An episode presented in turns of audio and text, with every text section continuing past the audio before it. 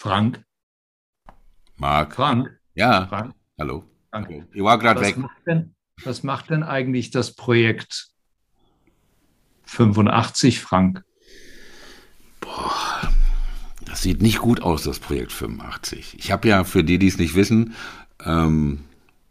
aufgegeben, irgendwann mal mein Alter zu schießen, anstatt versuche ich jetzt mein Gewicht zu schießen. Ja, im Moment könnte ich es, glaube ich, schießen. Ich bin also schon da oben, aber sieht nicht gut aus. Ich spiele nicht genug und ich esse zu viel. Für die, die es nicht wissen, Frank und ich haben ein Spiel am Laufen. Projekt 85 und Projekt 100. Mir gelingt es in der Zwischenzeit regelmäßig, mein Gewicht zu schießen. Sehr gut. Aber auch nicht ganz so schwer. Meine Damen und Herren, ich darf Sie begrüßen zu unserer 52. Folge. Die aufmerksamsten Zuhörer werden festgestellt haben, dass die letzte Ausgabe unserer Sendung exakt 30 Sekunden lang gewesen ist und ausschließlich aus einem Musiktrack bestand unseres Freundes Casey Shear, der für uns eine Titelmusik gerade erarbeitet. Feedback gerne über E-Mail, Instagram oder Facebook. Wir kommen direkt zu unserem heutigen Gast. Er ist Ingenieur und Vater, leidenschaftlicher Golfer und bedingungsloser Ästhet. Er hat vor 3 Jahren die Firma Dragon Golf gegründet und versteht sich seitdem als Botschafter einer kleinen, aber feinen Golfnische für Individualisten. Wie auch die Golfschau ist sein Anliegen nichts für den Durchschnitt. Ich freue mich heute anlässlich unserer 52. Sendung, einen Mann begrüßen zu dürfen, der mit mir nicht nur die Obsession für unser herrliches Spiel teilt, sondern auch diverse andere Leidenschaften. Er liebt Speed Metal und Klassik und er hat eine Schwäche für großflächige Tätowierungen, die leider den Besuch öffentlicher Badehäuser in dem Land, um das es heute auch gehen wird, eher erschweren. Er ist ein großer Fan des japanischen Handwerks und der Ästhetik des Zen-Buddhismus. Und er ist ein kleiner, aber wendiger Gamechanger in einem vom Big Playern bestimmten Markt. Er ist einer mit Vision. Marcus Kraus, herzlich willkommen bei der Golfschau. Schön, dass ich hier bin. Grüß dich, Marcus. Vielen, vielen lieben Dank für die tolle Einführung. What the fuck is Speed Metal? What the fuck is Speed Metal? Ja, das wollen wir gleich mal anfangen hier. Als Ältester darf ich dann reinreden sofort. Ich denke mal, so die gängigsten bekannten Vertreter sind vielleicht so die Big Four, Anthrax, Slayer, Megadeth und Metallica. Und ja, mit denen bin ich quasi groß geworden. Okay. Und die begleiten mich bis heute. Dich auch, Marc? Ja. Tut das nicht weh? Nee, aber man kann ja auch ein Gegengewicht herstellen. Ich denke, also ich weiß, dass du auch viel Klassik hörst, oder? Ja. Hörig. Also ich wollte nicht durch. Gerne Klassik. Aber da kann Casey ja nicht mithalten mit Speed Metal. Das ist ja mehr so Hippie California Twang. Muss er auch nicht. Okay, ja. Markus, du hast vor 2 Jahren deinen ursprünglichen Job oder deinen letzten Job an den Nagel gehängt und hast dich voll und ganz Dragon Golf gewidmet, wenn ich das richtig auf der Timeline habe. Kannst du uns kurz eine Einführung geben, was Dragon Golf ist, wohin es geht, was für eine Reise ich als Kunde mit euch unternehmen kann und wie deine Vision so aussieht. Dragon Golf hat vor 3 Jahren angefangen. Okay. Genau. Und das war ein Nebenprojekt. Das hat angefangen mit einem Zufall, dass ich über einen japanischen Golf, also einen echten japanischen Golfschläger gestolpert bin, der in Japan fertiggestellt wurde, und habe mich schockverliebt. Das war quasi Liebe auf den ersten Blick. War das eine echte Begegnung oder war das eine virtuelle Begegnung? Das war eine virtuelle Begegnung. Das war wirklich okay. Auf dem Handy. Ich glaube, das war sogar Instagram. Bin über einen Schläger drüber gestolpert oder einen Schlägerkopf vielmehr und habe mich, wie gesagt, sofort verliebt. Und wollte erstmal herausfinden, was ist das für eine Manufaktur, was ist das für ein Schläger, wo kommt der überhaupt her und wo kann ich den kaufen? Und da kam eben schon eigentlich direkt das erste Problem. Ich habe noch nicht mal eine englischsprachige Seite gefunden, wo man sich darüber informieren konnte. Und als ich dann die japanische Seite dann fand und die dann übersetzt hatte oder beziehungsweise übersetzen ließ, mit Google Translate geht das ja Gott sei Dank recht schnell, habe ich aber auch keinerlei Vertriebsmöglichkeiten gefunden oder Bezugsmöglichkeiten. Und am nächsten Tag kam die Idee beim Duschen, Dragon Golf. Obwohl ich noch nicht mal die Manufaktur angeschrieben hatte. Aber ich dachte, wenn ich den Schläger kaufen will, wollen das ja vielleicht noch andere Individualisten und Golfer, die auf Qualität und Handwerkskunst stehen. Und habe gedacht, komm, probier es mal, schreib die an. Und weil ich meine Vergangenheit oder weil ich in der Vergangenheit viel mit einem japanischen Unternehmen zu tun hatte, kenne ich noch ein paar Muttersprachler und ich bat ihnen dann mein Letter of Interest quasi zu übersetzen und habe den dann auf Japanisch dann nach Japan geschickt. Also du hast ein Produkt im Internet gefunden, du hast gesagt, das ist es, und du hast, ohne dass du die Dinger jemals in den Händen gehalten hast, nach Japan geschrieben und hast gesagt, ich würde euch gerne vertreiben, ja? Nee, ganz so war es, also das ist dann schon ein Schritt zu weit gewesen. Ja, okay. Ich habe denen geschrieben, dass ich deren Produkte super finde und dass ich mir vorstellen könnte, dass ich deren Vertrieb hier in Europa mache. Aber zunächst möchte ich gerne mal deren Kunde werden. Ja. Würde gerne mal einen Satz bestellen. Ja. Einfach so ins Blaue rein. Und dann habe ich dann ein paar Wochen später dann einen Satz bekommen, beziehungsweise nur die Schlägerköpfe. Habe die dann bauen lassen. Und ein guter Freund von mir ist PGA Teaching Pro. Und dem habe ich die Schläger gegeben und habe gesagt, guck jetzt mal da nicht hin, sondern schlag den einfach mal, dass er unvoreingenommen dahin geht. Und dem ist mehr oder weniger der Mund offen stehen geblieben, schaute mich an und sagte, was ist das? Ich habe schlag noch mal ein paar. Und bei jedem Schlag blieb ihm mehr oder weniger der Mund offen stehen. Und die Quintessenz war, oder was er sagte, war, das die besten Golfschläger, die ich jemals in der Hand hatte. Wow. Also bis vor 3 Jahren hatten diese Produzenten keinen Vertrieb in Europa? Nein. Nein, hatten sie nicht. Denn in Japan sind ja diese High-Quality-Schläger unheimlich beliebt. Ja. So wie ich das verstehe, nicht? Aber hier in Europa nicht. Nee, Japan ist ja auch ein Wahnsinns-Golfmarkt. Japan ist der zweitgrößte Golfmarkt der Welt, nach den USA. Also an Umsatz. An Umsatz, genau, ja. an Umsatzleistung, an was die Leute an Geld ausgeben. Und diese japanischen Manufakturen, die müssen da eigentlich gar nicht raus. Die haben dort ein gemachtes Nest. Die Manufakturen muss denen dort keiner mehr erklären. Jeder weiß, dass die Schlägerköpfe, die von diesen Manufakturen stammen, sind in Qualität uneinholbar oder unerreicht. Aber hier gibt es halt, in Europa ist das größte Problem einfach diese Markenbekanntheit. Und das will ich halt eben mit Dragon Golf ändern. Das ist so diese Vision, wo du gerade eben mich gefragt hast, Marc. Dragon Golf ist quasi mehr als ich als Schläger verkaufen. Ich verkaufe Stückchen von Japan. Ich verkaufe japanische Philosophie und Ästhetik. Und ich verkaufe Leuten, die Qualität und Handwerkskunst zu schätzen wissen, deren ganz eigenes Stückchen Japan für deren Golfbag. Das ist das, was ich machen möchte. Also ich finde das richtig geil, muss ich sagen. Ich bin ja vor ganz langer Zeit, schon 1971 in Japan gewohnt. Aber ich war immer auf der Suche, jetzt nicht unbedingt nach japanischen Schlägern, aber nach der japanischen Golfmode. Die hatten immer die geilsten Schuhe, die man nirgendwo finden konnte. Ich meine, muss ich die Jungs da mal angucken, wie die da rumlaufen auf der Asian Tour, auf der Japan Tour, wie Hideki und so weiter, wie die aussehen. Ganz, ganz toll. Aber zum Beispiel eine Marke wie Honma, die ist ja einigermaßen bekannt, sage ich mal, in Europa, die man auch in den USA in jedem Geschäft praktisch kaufen kann oder bestellen kann oder sehen kann.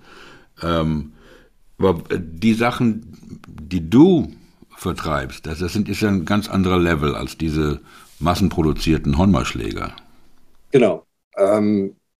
Mit Honma kann man sicherlich auch gut spielen und ich will nicht in die Pfanne hauen. Über die Marke sprechen, aber Honma und alle anderen mehr oder weniger, das ist halt Masse.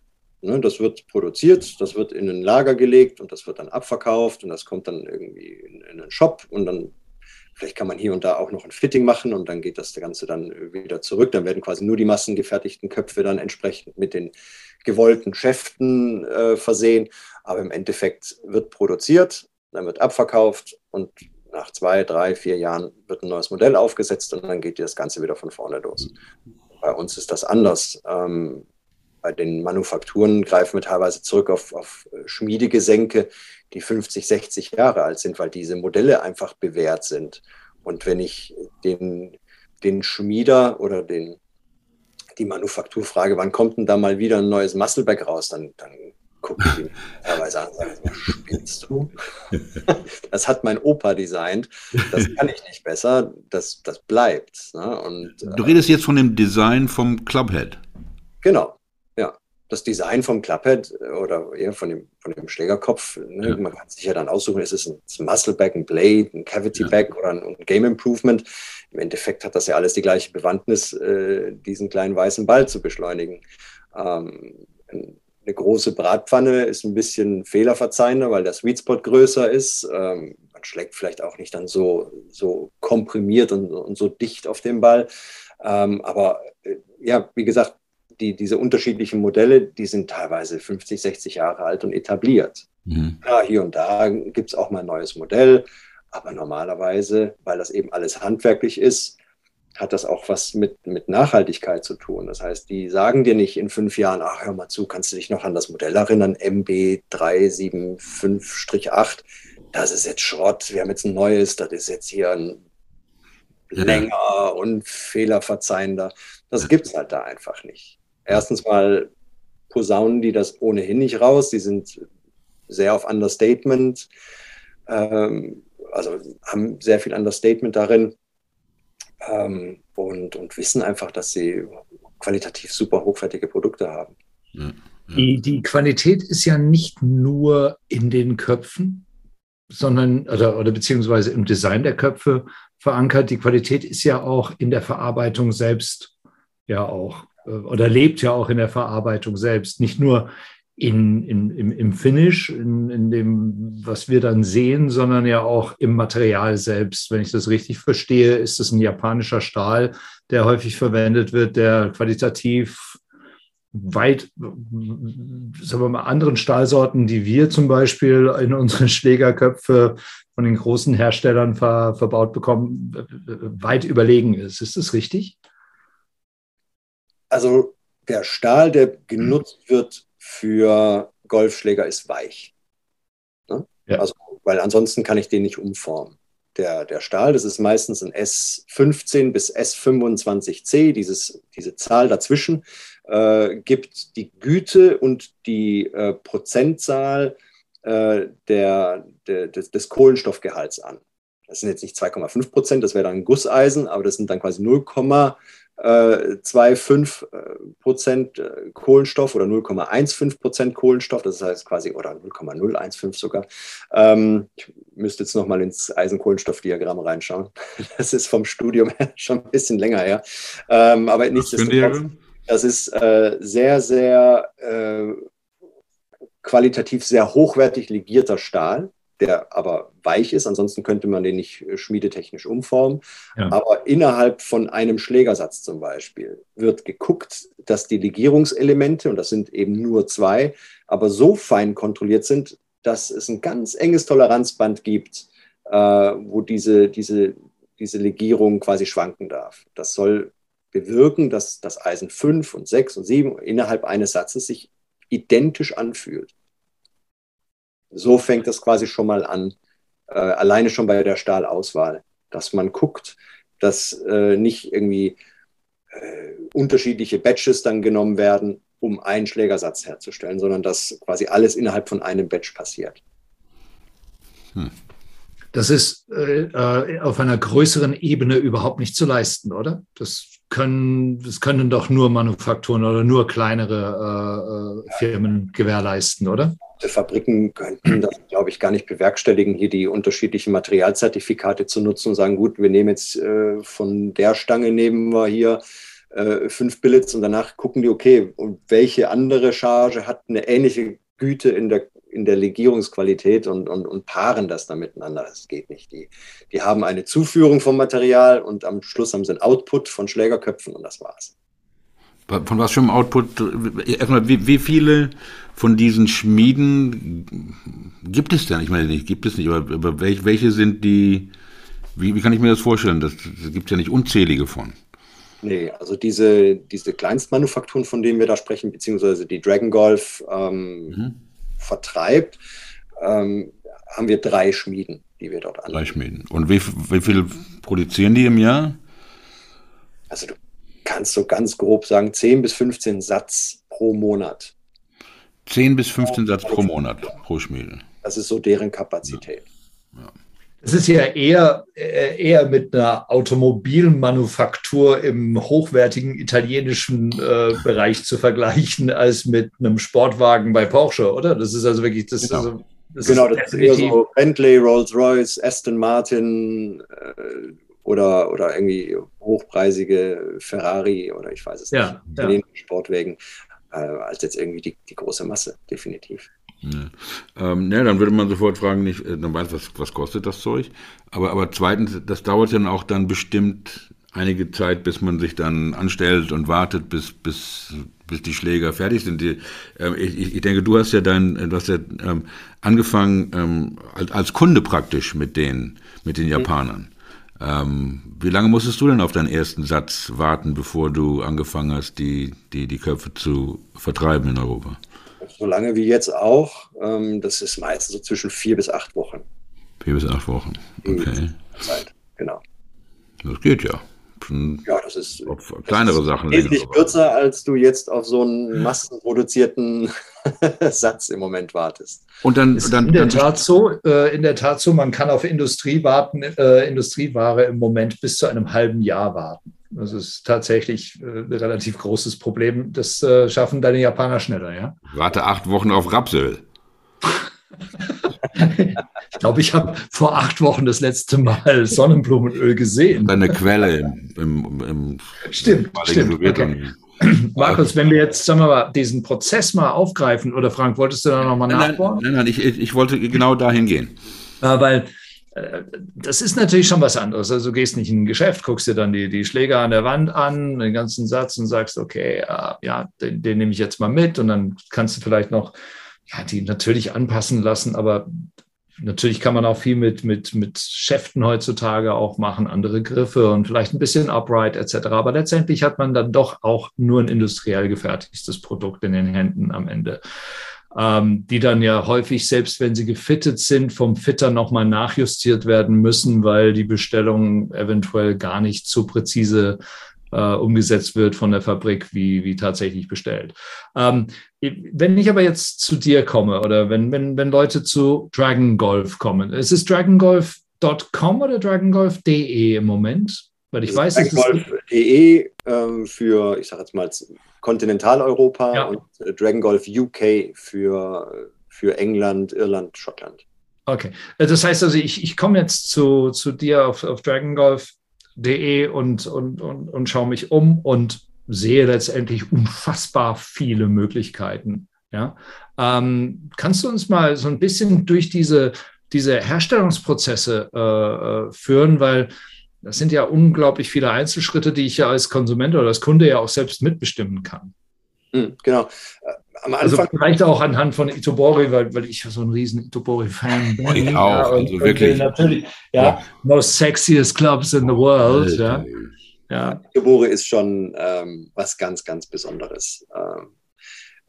Bei Itobori ist es wirklich so, da steht dir, glaube ich, nur deine eigene Fantasie im Weg, beziehungsweise limitiert dich da an der Stelle, was du da nicht tun kannst. Da kannst du wirklich dein eigenes Stückchen Japan designen.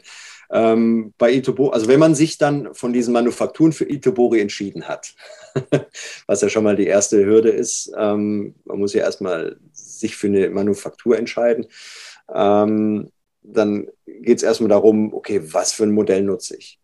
Oder was für ein Modell möchte ich? Bin ich jetzt ein sportlich ambitionierter Spieler und traue mir zu, dass ich ein einen Muscleback spiele oder mache ich einen Kombosatz aus einem Half Cavity mit Muscleback bei den kürzeren Eisen. Oder ich persönlich spiele zum Beispiel mit dem großen Cavity Back von Itobori, weil ich auch einfach viel zu schlecht Golf spiele.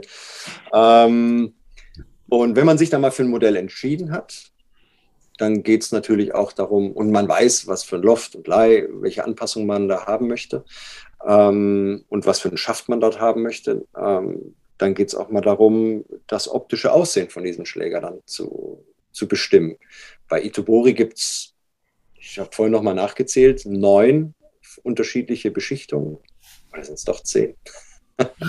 Und man kann sogar die Beschichtung miteinander kombinieren.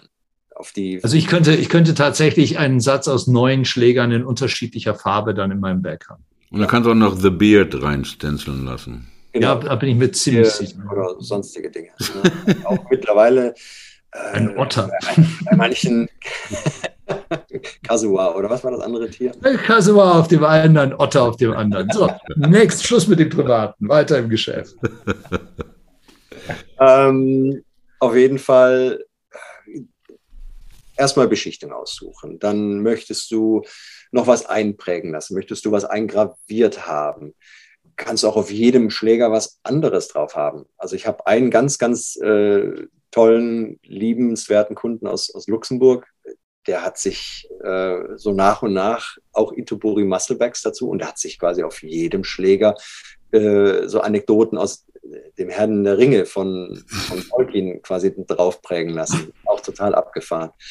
Also da sind die halt einfach keinerlei Grenzen gesetzt. Und dann, wenn du dann sagst, gut, ich hätte gern das eingraviert oder das eingeprägt, dann kannst du es dann auch noch einfärben lassen. Da kannst du jeden Buchstaben entweder in Regenbogenfarben oder alles in der gleichen oder gar nicht. Also du hast da eine Möglichkeit, einen Gestaltungsfreiraum, das ist grenzenlos.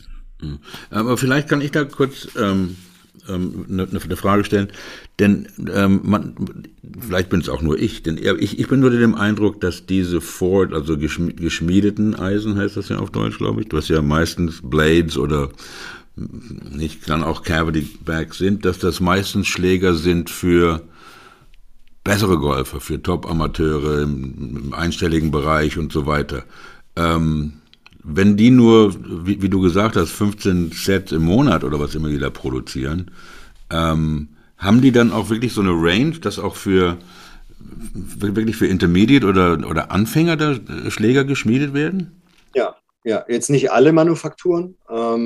Makino, würde ich jetzt sagen, ist dann doch eher für die sportlich ambitionierteren Spieler. Aber CGS Orion zum Beispiel haben ein richtig tolles Game Improvement, auch ein bisschen stärker geloftet, mit einem tiefen Schwerpunkt, das auch wirklich marschiert. Also da kann man auch ein paar Meter raushauen. Itobori auch. Itobori hat dieses NC Cavity Back, das, wie gesagt, ich persönlich spiele. Das ist ein Eisen, das würde ich also guten Gewissens auch jemand mit Handicap 30 plus verkaufen können. Ohne solchen Leuten spiele ich sowieso nicht. Zu schämen. Ach, da gehöre ich ja auch fast schon dazu. Nein, aber also dieser Gedanke, dass diese Schläger nur für Profis und Top-Amateure sind, ist total falsch, wie die meisten meiner Gedanken. Okay, interessant. Please continue. Wir machen hier eine kurze Pause und gehen einfach in die Quick 9, damit wir uns wieder beruhigen können. Ja, weil es gibt danach noch ein paar Themen. Es ist nicht nur, ich glaube, dass die Möglichkeit, sich diese Eisen anzuschauen, ist ja gegeben. Wunderschön fotografiert, wie ich finde, Markus. Ich glaube, du hast auch selbst fotografiert. Das eine oder andere im Katalog online. Wunderschön beschrieben auch zum Teil. Ich weiß, das wird noch weiter ausgearbeitet werden. Und es gibt natürlich dieses wunderbare Thema, das wir vielleicht im Anschluss an den Quick 9 nochmal besprechen können, nämlich Putter. Das ist nämlich mein Steckenpferd und ich weiß, dass das eine Leidenschaft ist, die wir gemeinsam teilen. Und ich glaube, Frank auch, dem habe ich gerade was gezeigt. Ja, ich habe das gerade gesehen. Gehen wir mal in die Quick 9, einverstanden? Marc hat mir gerade seinen Putter gezeigt. Mm. Richtig schön in die Kamera gehalten. Billy. He really liked it. Ich habe ja auch noch einen. Oh Gott. Du hast denselben, ne? Oh. Ah. Okay, Frage 1. Golf ist voll schöner Gestalten, okay? Individualisten, aber auch eine Menge Freaks. Ja? Mit welchem bekannten Golfer würdest du am liebsten mal einen Nachmittag auf dem Platz verbringen? Tote dürfen genannt werden. Oh Gott. Mehrfachnennungen sind ebenfalls erlaubt. Oh Gott. Oh. Aber das soll ja eine Quick Nine werden, also muss die Antwort... Oh ja, wow. Wir haben Zeit. Wir stoppen die Antwort nicht. Er stoppt das nicht. Aber mir ist echt wirklich spontan Tiger Woods eingefallen. Ah. Ist ja sehr schön. Wenn Tiger wüsste, wie viele Leute gerne einen Nachmittag mit ihm verbringen wollen. Ich glaube, er weiß. Ich glaube, das hat nicht nur mit seinem Golfen zu tun. Ich finde aber schon irgendwie herausragender Golfer. Wirklich. Was da so ich glaube, das ist so im Privaten gelaufen ist, mein Gott, hin oder her. Aber das ist schon echt beeindruckende Karriere, die der da hingelegt hat. Ja, und er ist noch dabei. Ich glaube auch, dass das noch lange nicht vorbei ist. Ja. Nach 18 Loch und 2 Bieren schlagen deine Jungs vor, noch eine schnelle 9 zu gehen. Du wirst allerdings sehnlichst zu Hause erwartet. Wie entscheidest du dich und warum? Meine Frau spielt kein Golf. Die weiß nicht, wie lange eine Golfrunde ist. Also würde ich sagen, ich kann nochmal schnell in 9 gehen. Yes. Das oder man kann sagen, ich hatte so endlich mal jemand, der ehrlich auf diese Frage geantwortet hat. Ich habe so die Schnauze voll von den Leuten, oh, ich habe die beste Frau der Welt, die lässt mich im Urlaub Golf spielen und so weiter. Bullshit. Das ist die Antwort. Das ist die richtige Antwort. Dankeschön. Markus, kannst du dich an deine allererste Golferfahrung erinnern? Ja. Oh. Willst du sie teilen oder lieber nicht? Meine allererste Golferfahrung war sehr ernüchternd und ich musste, ich glaube auf der 7 oder auf der 8 musste ich zum Clubhaus zurückrennen und nochmal 12 Bälle kaufen. Wie alt warst du denn? Also du hattest genug Taschengeld dabei oder warst du schon erwachsen? Nee, da war ich schon erwachsen. Ich spiele ja quasi erst seit 2015 und das war quasi das erste Mal auf einem anständigen Golfplatz, also jetzt nicht nur Driving Range und irgendwie Kurzplatz. Und der war übersät mit Wasser und war Linkskurs und hat gepustet. Und ich hatte, glaube ich, den ganzen Bag voller Bälle. Und ich glaube, dieses Dutzend Bälle hat dann auch nicht bis zu 18 gereicht. Aber du bist nochmal hingegangen. Nee, den Platz habe ich nie wieder gespielt. Willst du verraten, wie er hieß? Nee. Wenn du könntest, welche Regel außer der gerade angesprochenen Wasserregel würdest du beim Golfspielen ändern? Boah. Man kann auch Nein sagen, ich habe keine Regel zu ändern. Also ich kenne die Regeln eh nicht.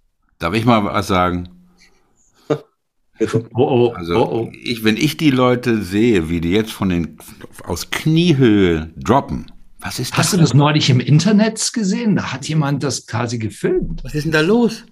Ja. Wir haben früher über die Schulter nach hinten gedroppt. Und dann liegt er irgendwie in einem Fladen drin oder was. Hier, dann für die kleinen Leute ist das sowieso von Vorteil. Ja, oder Orang-Utans. Also das würde ich... Mit ausgestreckten Armen in Kniehöhe. Nicht mehr Real Dropping. Nicht der Frank stammt auch aus der Zeit, wo man es wirklich tatsächlich hinter dem Rücken noch gemacht hat. Auf jeden Fall. Aber die meisten Golfer sind zu alt, um diese Bewegungen zu machen in der Zwischenzeit. Und dann diese fand ich ja dann auch noch okay. Aber was da unten von den Knien, dann bücken sie sich auch noch, ey. Vieles hat sich in den letzten Jahren beim Golf gewandelt. Das war jetzt fast abgesprochen, Frank. Ja, Umgangsformen sind legerer geworden. Der Ton ist vielleicht manchmal etwas rauer. Trotzdem mögen Golfer ihre Etikette. Welchen Etikettenbruch findest du persönlich unerträglich? Wofür hast du kein Verständnis? Slow Play. Oh, da bin ich nicht dein Mann. Nee, ich finde Slowplay ist ja relativ. Ich finde Slowplay das Schlimmste auf dem Golfplatz. Absolut. Etikette heißt ja, ich gucke, dass ich am vorderen Flight dran bleibe. Oder auch mal nach hinten gucke und wenn ein Schnellerer kommt, dann lasse ich den durchspielen. Und jetzt am Sonntag bei uns auf dem Platz hier, da habe ich die die 14 abgebrochen, die 15 übersprungen, dass ich quasi vor den Flight vor mir komme, weil das war irgendwann mal unerträglich. Die haben dich nicht durchgelassen, nicht durchgewunken.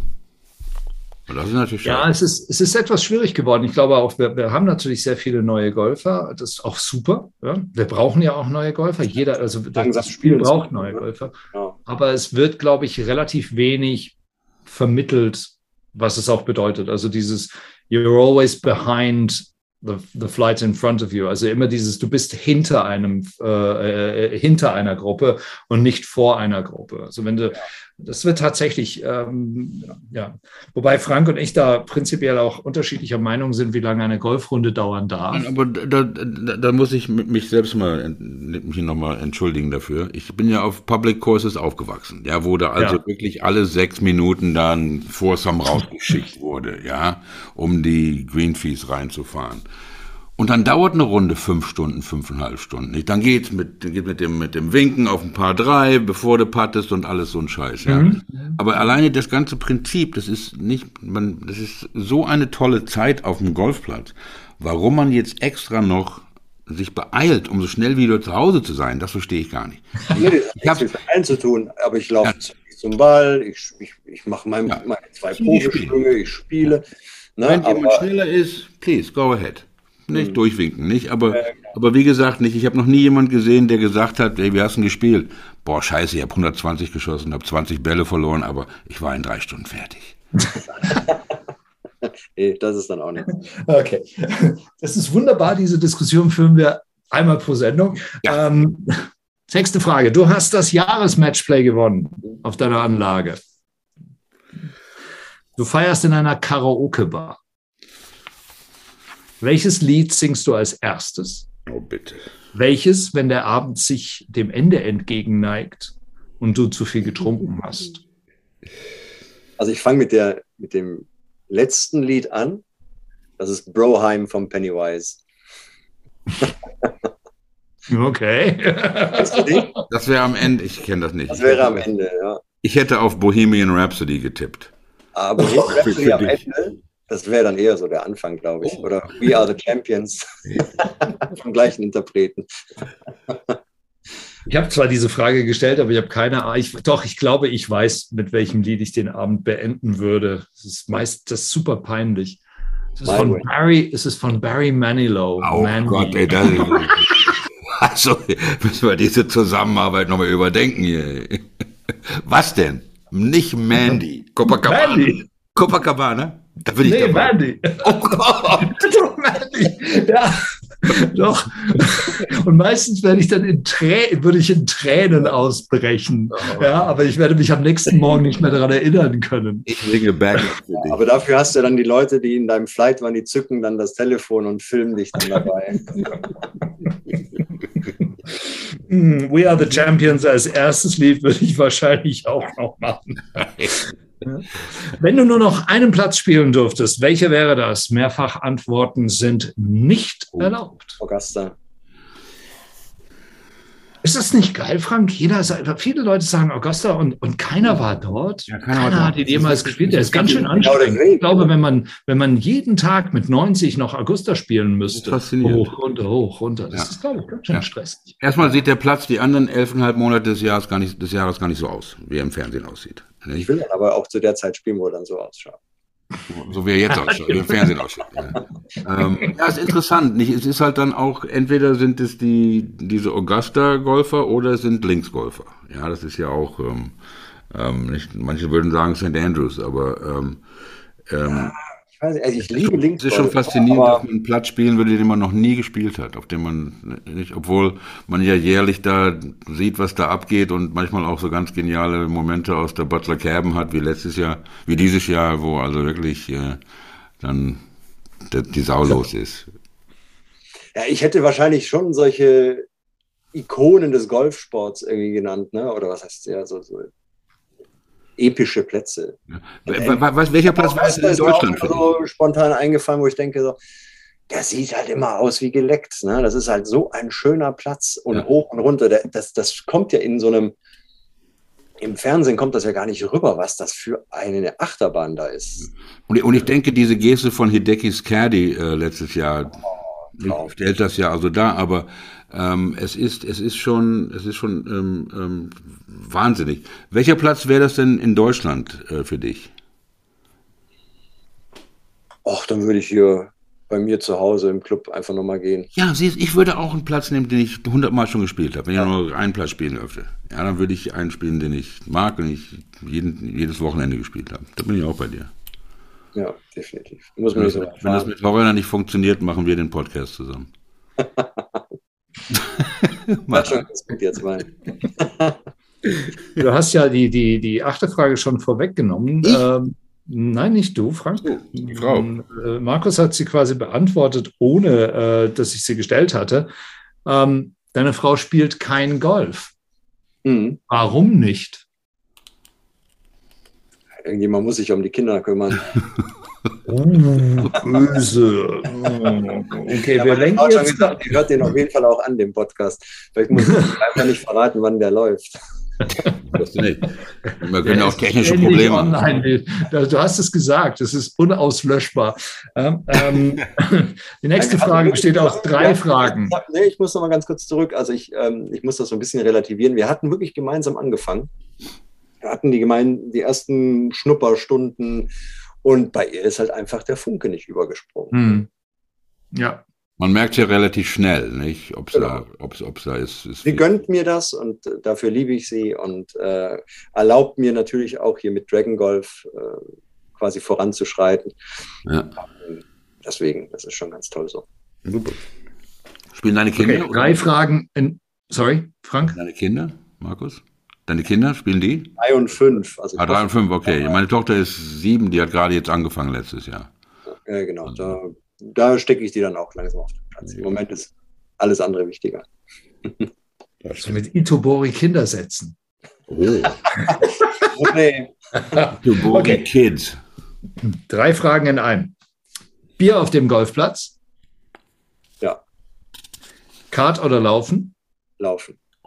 Tragen oder Ziehen? Tragen. Okay, 2 out of 3, not bad.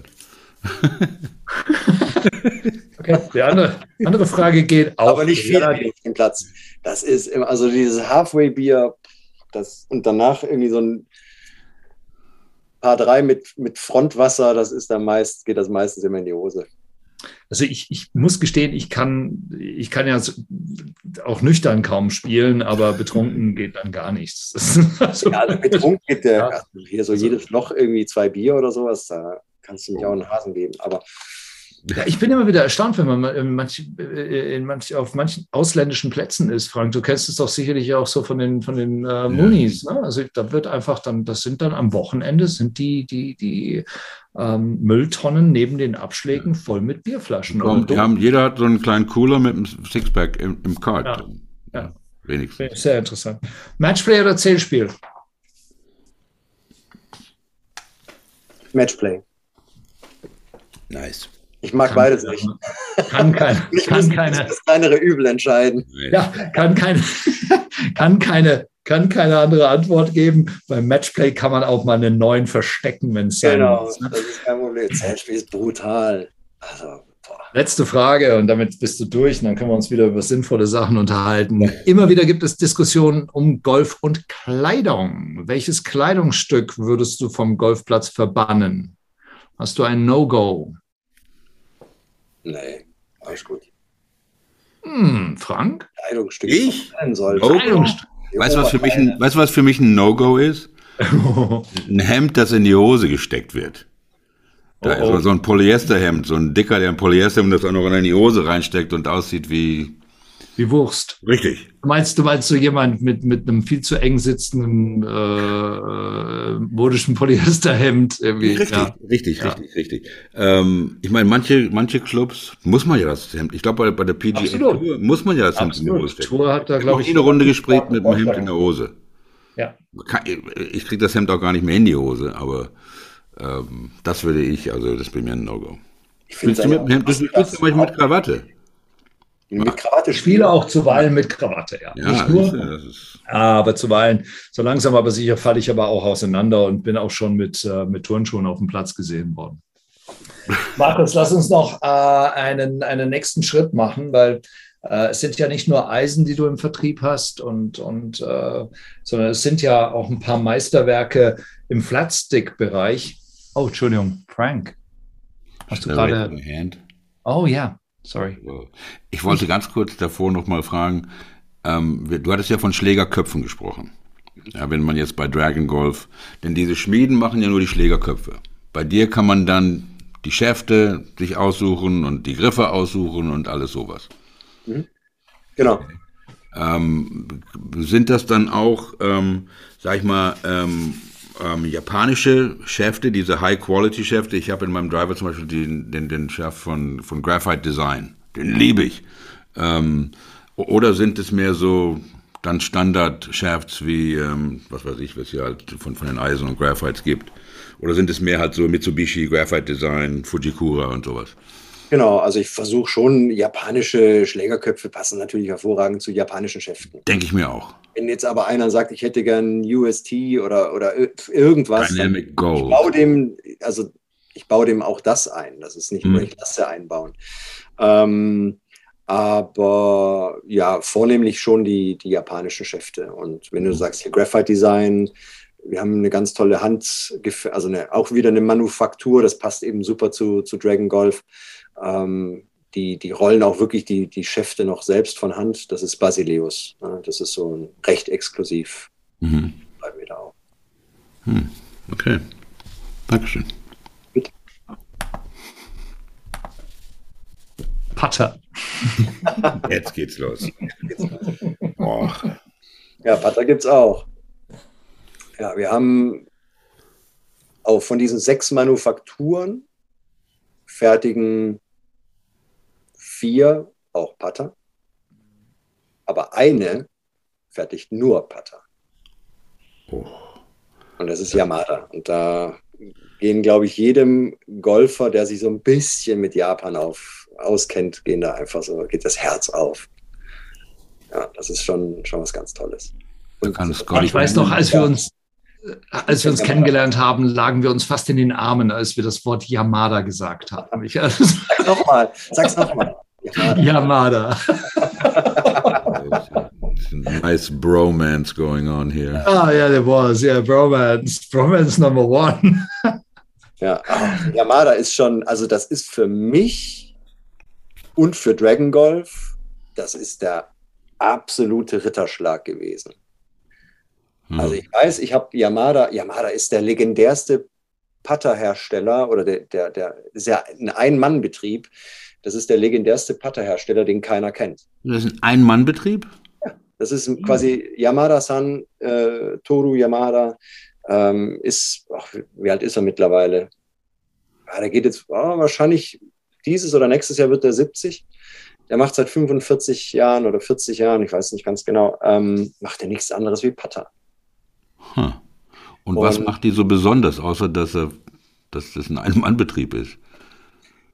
Auch wieder diese völlige Hingabe und dieses Streben nach Perfektion, was eigentlich alle japanischen Manufakturen, die Dragon Golf hat, quasi so gemein haben. Aber der wird es halt niemals sagen. Ne? Das ist halt so das Schöne. Wie gesagt, das hat lange gedauert, bis Yamada-san sich dazu hinreißen hat lassen, beziehungsweise ja, bereit war, an Dragon Golf die Putter zu schicken oder für uns Putter zu machen. Und der sagt halt, ja, I simply make good putters. I do not make toys. Und das sind einfach vom Material her, von der Verarbeitung, von der Gewichtung, von der Balance, vom Spielgefühl, vom Feedback, vom Roll, in allem, was der macht, ist das einfach Weltklasse. Aha. Und einfach so Weltklasse, dass viele Tourspieler ihren Putter quasi aus deren Sponsoring quasi auch rausnehmen lassen, dass die Yamada-Putter spielen dürfen auf der Tour. Das sind also Putter, die auf der Tour gespielt werden? Ja, definitiv. Sind das Blade-Putters oder wie sehen die Dinge aus? Oder auch wieder verschiedene Modelle, die der macht? Wieder verschiedene Modelle. Im Moment gibt es 11 Yamada-Putter, die aktuell hergestellt werden können von ihm. und die haben wirklich alles von 90 Grad Toe Hang bis 0 Grad Face Balance gibt es quasi für jeden Golfer, für jeden Golfschwung, ob er jetzt wirklich rein pendelnd ist, bis zu Bogen, also oder einem sehr stark gebogenen Puttschwung, gibt es wirklich alles. Ja. Also ich finde das, ist bestimmt extrem spannend, wie man diesen Mann dazu überredet, die Dinge in Europa für ihn zu verkaufen. Das ist ja bestimmt. Also ich habe ihn geschrieben, wie gesagt, da hatte ich schon 5 Manufakturen im Portfolio. Das klingt immer so wirtschaftlich. Also ich durfte auch Manufakturen anbieten, beziehungsweise auf der Plattform Dragon Golf File bieten und habe den Yamada-san angeschrieben, schon ganz früh. Anfang 2020, glaube ich, war das. Er hat gerade ich will es jetzt nicht sagen, hat gerade angefangen. Und dann sagte er, ja, nee, ich bin jetzt 68, hat gesagt, nee, ich möchte da nicht hin, ich will das nicht, ich brauche das nicht, ich habe hier genug und das reicht. Und dann habe ich das auch so akzeptiert und dann habe ich aber so im halbjährlichen Turnus, habe ich ihm immer eine E-Mail geschrieben. Aber ich habe nicht nach den Pattern gefragt. Ich habe gesagt, ach Yamada-san, wie geht's denn dir? Ich hoffe, Ihnen geht's gut und irgendwie, wie er so die Zeit übersteht. War ja in Japan oder im asiatischen Raum, waren ja doch irgendwie wesentlich krassere Einschränkungen und Auswirkungen dieser ganzen Pandemie, die wir da hatten. Und habe mich einfach so ein bisschen um das Wohlergehen von ihm gekümmert und nachfragen wollen und hat dann auch immer recht freundlich zurückgeschrieben. Und irgendwann mal 2021 im Sommer, das weiß ich noch ganz genau, das muss Ende Juli gewesen sein, es war sehr heiß. Ich weiß es auch noch. Ja, dann schrieb, ich habe ihm wieder so einen Aufsatz geschrieben und dann schrieb er nur zurück, Marcus, okay, I make putter for you. Das war's. Und ich erstmal, what? Okay, dann musste ich erst mal gucken, was hat er denn überhaupt für Modelle und welche bestelle ich denn da jetzt? Ich war total aufgeregt und habe quasi erstmal von jedem einen bestellt. Weil ich wusste, ne, dass ich halt zumindest mal Fotos machen kann von jedem von den Pattern. Und ja, dann kamen die dann auch ich glaube Ende September muss es gewesen sein, kamen die dann an und da habe ich mich gefreut wie ein kleines Kind. Also das war so schön. Und habe mir auch gleich erstmal einen unter den Nagel gerissen für mich selbst. Mhm. Und das ist schon richtig, richtig feines Zeug. Vertreibst du exklusiv in Europa dann? Ja, ne? Also das, was man sonst so findet, das kommt über Umwege dann her. Genau. Ja. Also du findest, ich glaube, es gibt 1 oder 2, die haben noch Altbestände. Ja. Oder es gibt auch viele Yamada-Putter, die werden gebraucht angeboten. Mhm. Da ist immer so eine, wenn man wissen möchte, ob das auch wirklich dann echter Yamada ist, meistens sind alte Vintage-Yamada teurer als neue. Mhm. Du hast vorhin erwähnt, dass du auch ich habe es nicht ganz mitgekriegt, mit einem Kollegen oder einem Partner auch in Großbritannien unterwegs bist, in Schottland. Stimmt das? Ja, ich habe einen Vertriebspartner, also ja. Ich versuche ja schon nicht alles alleine zu machen. Wie machen denn die Schotten auf diese Sachen ab? The Home of Golf. Schotten haben ja meistens Short Arms, Deep Pockets. Craig Miller, are you listening? Schotten. Hey Craig Miller, are you listening? Welcome to the club, Markus. Schotten verstehen das ganz gut. Ja, die wissen das. Ja, also die verstehen auf jeden Fall Dragon Golf. Ah, das ist auch geil. Teilweise nicht, also jetzt ohne jemanden da oder ohne despektierlich zu sein. Wenn jetzt einer wirklich nur Public Golf Kurses spielt und irgendwie nur am Abend mal schnell einen neuen Loch und irgendwie auch das Ganze nur macht, weiß ich nicht, aus Fitnessgründen oder sowas und jetzt nicht so Golf lebt und sich jetzt vielleicht auch in diesem ganzen Equipment auch nicht so wirklich auskennt und was der Unterschied ist zwischen einem Massenprodukt und unseren Produkten, dann ist das nichts für den.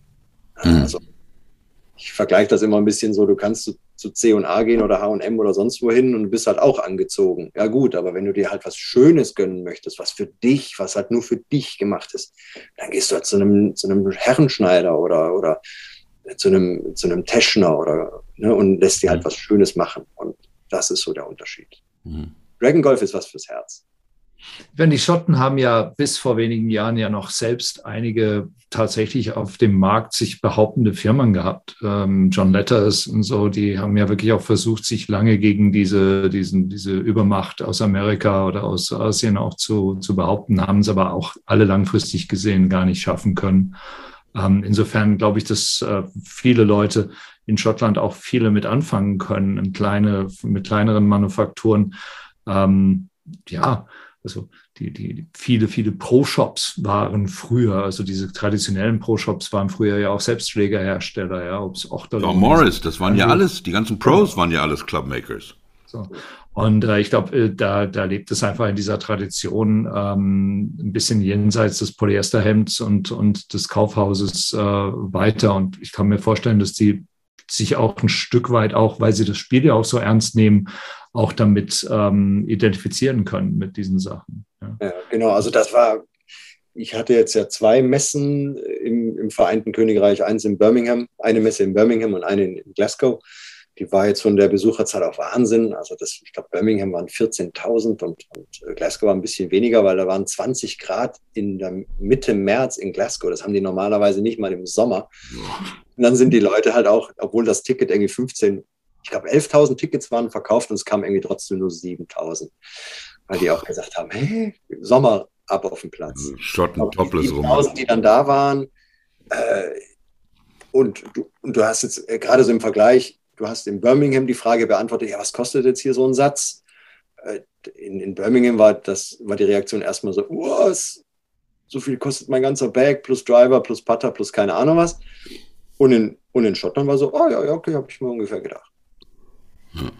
Ja, aber es sind ja auch dann genau, ich meine, du hast es vorhin angesprochen schon, wir haben die früher Equipment Whores genannt, ja, das sind die also alle 6 Monate kommt ein neuer Driver raus und so weiter und dann kommen diese Firmen, ganz egal wer es ist und sagen, im Prinzip sagen sie ja, den Driver, den wir euch vor 6 Monaten verkauft haben, der war eigentlich scheiße. Das sagen die ja, nicht? Und der jetzt hier, den wir haben, nicht?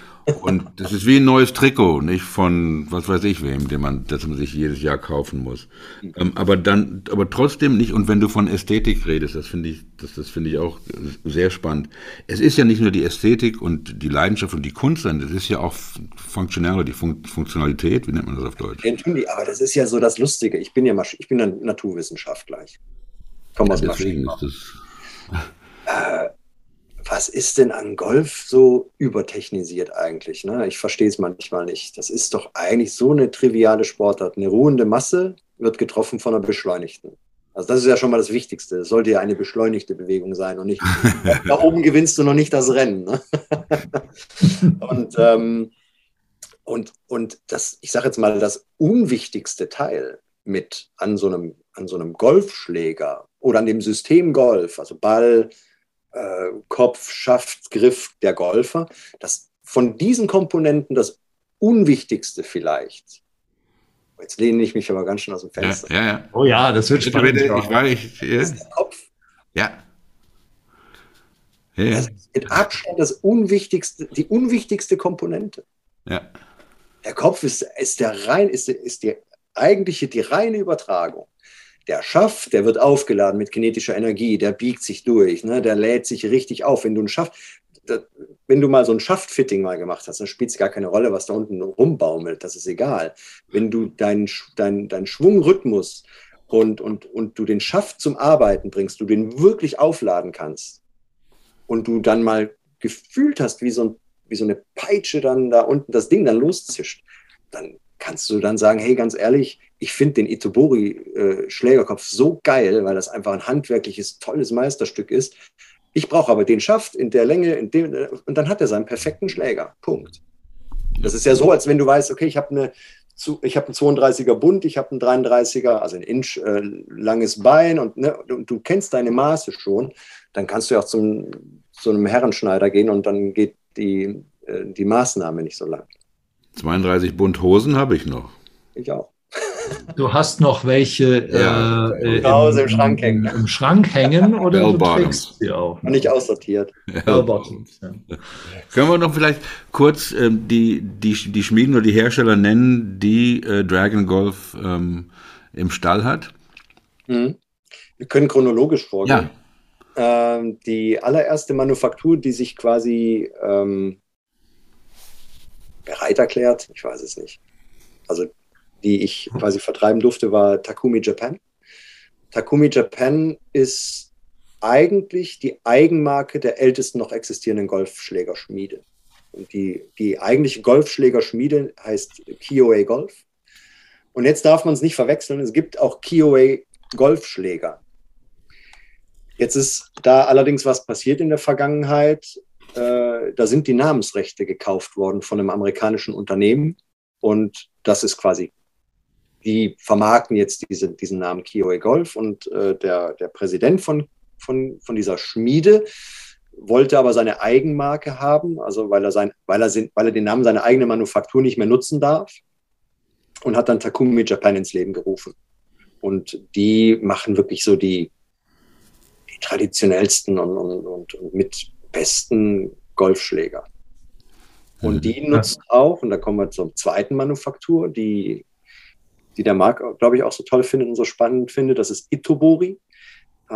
Itobori nutzt die Schmiederohlinge von Takumi Japan.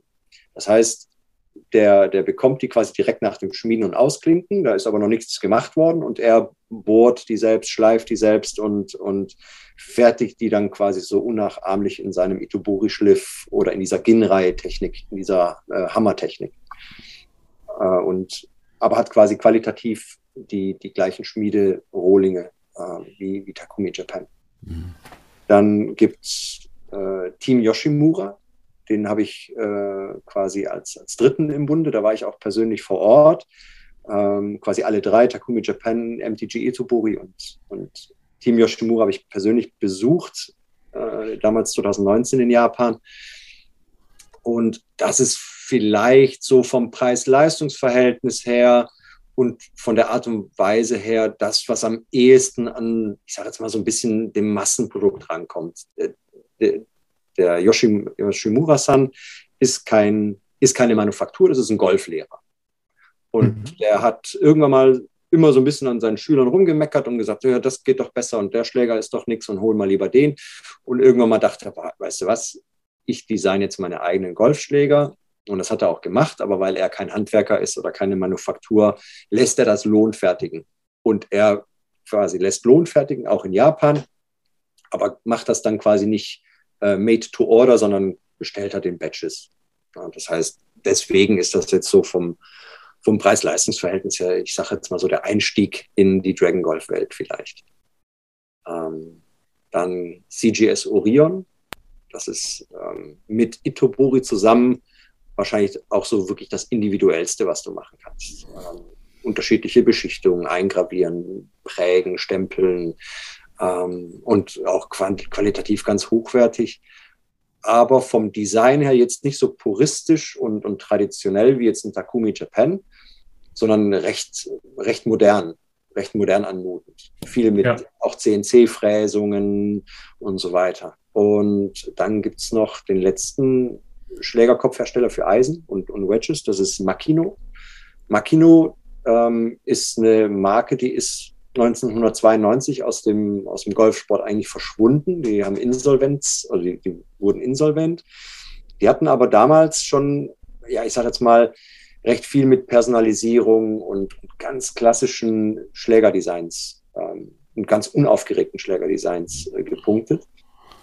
Und 2017 ist die Marke wiederbelebt worden. Die schmieden auch bei einer recht traditionellen Golfschlägerschmiede, die hatten wir vorhin auch mal erwähnt, bei Fujimoto. Und die nutzen die alten Schmiedegesenke aus den 80er, 90er Jahren. Das heißt, diese Modelle, die man da spielt, die sind halt wirklich 20, 30 Jahre alt und älter. Muss ich mal vorstellen. Und jetzt, um das nochmal ganz genau zu sagen, ich meine, das ist eine ganz andere Hausnummer als die japanischen Massenanfertigungen von Srixon oder Mizuno oder Bridgestone. Hm.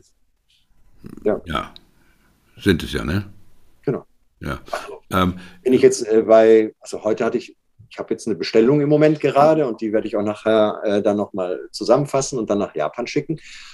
Dann heißt es ja, okay, ab heute 50 Tage oder dann heißt es irgendwann mal 40 Tage Wartezeit, ne, bis es dann hergestellt wird. Da gibt es kein Lager. Ne? Also es gibt nichts, wo ich immer schnell anrufen kann und sagen, habt ihr noch 3 Sätze von 5 bis 5? Shit. Ja. Alles made to order. Die wissen ja noch nicht mal, was sie denn dann überhaupt beschichten sollen. Also es gibt ja so eine Vielzahl von Individualisierungsmöglichkeiten. Also und dann bekommst du die Köpfe und wo werden die Schärfte und die Griffe drauf gebaut? Das kommt immer drauf an. Also ich habe ja schon mittlerweile eine kleine, feine Vertriebsstruktur, die soll jetzt aber auch ein bisschen wachsen und Dragon Golf soll jetzt auch erwachsen werden und die nächsten Schritte gehen. Wenn jetzt die Bestellung wirklich bei mir auch reinkommt, dann werden die immer gefertigt von meiner Meinung nach einem der besten Schlägerbauer hier in Deutschland. Das ist in der Nähe von Köln, in Hürth, von Arminio Cortes. Das ist ein wahnsinnig netter, lieber, geiler Name. Schlägerbauer. Mhm. Arminio Cortes. Arminio Cortes. Also jeder, der bei mir persönlich ein Fitting auch bekommt oder sich hier in der Nähe dann auch fitten lässt, die Schläger werden dann meistens bei Arminio dann gebaut. Auch wenn andere Vertriebspartner bei mir dann einen kompletten Schläger dann bestellen, gehen alle bei ihm über die Werkbank. Hm.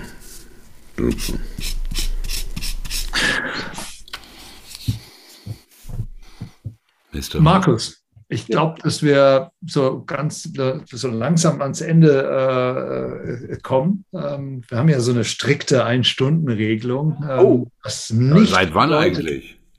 Das nicht bedeutet, dass du nicht herzlich willkommen bist, auch mal wiederzukommen. Ich weiß, es gibt noch ein zweites Projekt von dir im Griffbereich. Vielleicht wollen wir das mal bei einem anderen Mal vertiefen. Das habe ich gesehen auf deiner Seite. Die sehen ja auch super geil. Können wir kurz den Namen erwähnen? Die sehen ja unheimlich geil aus, diese Griffe. Die sehen unheimlich geil aus, aber eigentlich das Geilste an denen ist, wie man die anfasst. Ja, genau. Cadero. Du hast ja alles. Cadero. Naja, ja. Ja, das wird jetzt recht spannend an der Stelle. Ne? Also super, super, super, super. Also, und ich finde auch, dein Slogan auf der Seite Embassy of Japanese Golf finde ich absolut Hammer. Ich denke, das sagt alles. Und diese Itoboris, also wer die Schlägerköpfe nicht geil findet, sollte sofort mit dem Golfspielen aufhören. Ja, sofort. Ja, die sehen ja auch nicht nur geil aus. Das ist ja das Schöne. Ich verkaufe ja, also da muss ich jetzt auch einen guten Kunden finden. Ist mir scheiße, wenn ich 120 schieße. Scheiße gar nicht, mit den 120 schieße. So geil sind die. Wenn du solche Schläger in der Tasche hast, das hebt dein Golfspiel auf ein Level, das glaubst du nicht. Das ist so, ein Freund, ein guter Freund ist Schneider. Und er sagt, das ist erwiesen, dass wenn du einen maßgeschneiderten Anzug trägst, sich deine Körperhaltung verbessert, dein Selbstbewusstsein verbessert sich. Das ist erwiesen. Und das Gleiche ist, und das ist auch kein Spaß, wenn du solche handgefertigten Schläger in der Tasche hast, die nur für dich hergestellt wurden. Und du ziehst dann so einen Schläger dann da raus. Das ist einfach, jedes Mal ist das echt eine Freude. King of the Castle. Absolut. Meine Damen und Herren. sind wir schon fertig. Das waren brillante Schlussworte. Sie hörten die 52. Folge der Golfschau. Heute zu Gast Marcus Kraus, CEO und Besitzer der Firma Dragon Golf. Zu finden sind die soeben besprochenen Golfschläger unter www.dragongolf.de mit Sitz in Köln. Und es war eine Sendung über Leidenschaften, über Ästhetik, über Gefühl, über Stahlzusammensetzung, über Schläger und mit einem Mann, der es tatsächlich schafft, Golfschlägerköpfe zu verkaufen und gleichzeitig zu sagen, eigentlich ist der Golfschlägerkopf der unwichtigste Teil im ganzen Spiel. Marcus, es war großartig, dich hier gehabt zu haben. Es war fast so schön, wie ich es mir vorgestellt habe. Ja. Ich finde, das war eine Sendung weit über den Durchschnitt und nicht für den Durchschnitt. Auf keinen Fall. Ich freue mich sehr, dass du die Einladung hoffentlich auch annehmen wirst, Mitglied in der Street Crew zu werden. Der Frank schickt sicherlich nochmal eine Einladung. Oh, da kommt ja die PGA gleich um die Ecke. Naja, da bist du ja bestimmt dabei. Und es freut mich auch zu sehen, dass gute und nette Menschen Erfolg haben und ihren eigenen Weg gehen. Also ich bin also auch... ich hatte das Gefühl, als ich deine Seite zum ersten Mal gesehen habe, bis auf den Speed Metal bin ich also ziemlich bei dir. Und vielen Dank für die Einladung. Es hat wirklich sehr viel Spaß gemacht, hier zu sein oder hier sein zu dürfen. Und ich komme auch gerne wieder. Bitte. Machen wir. Dann guten Abend noch. Ciao. Ciao, danke. Ciao.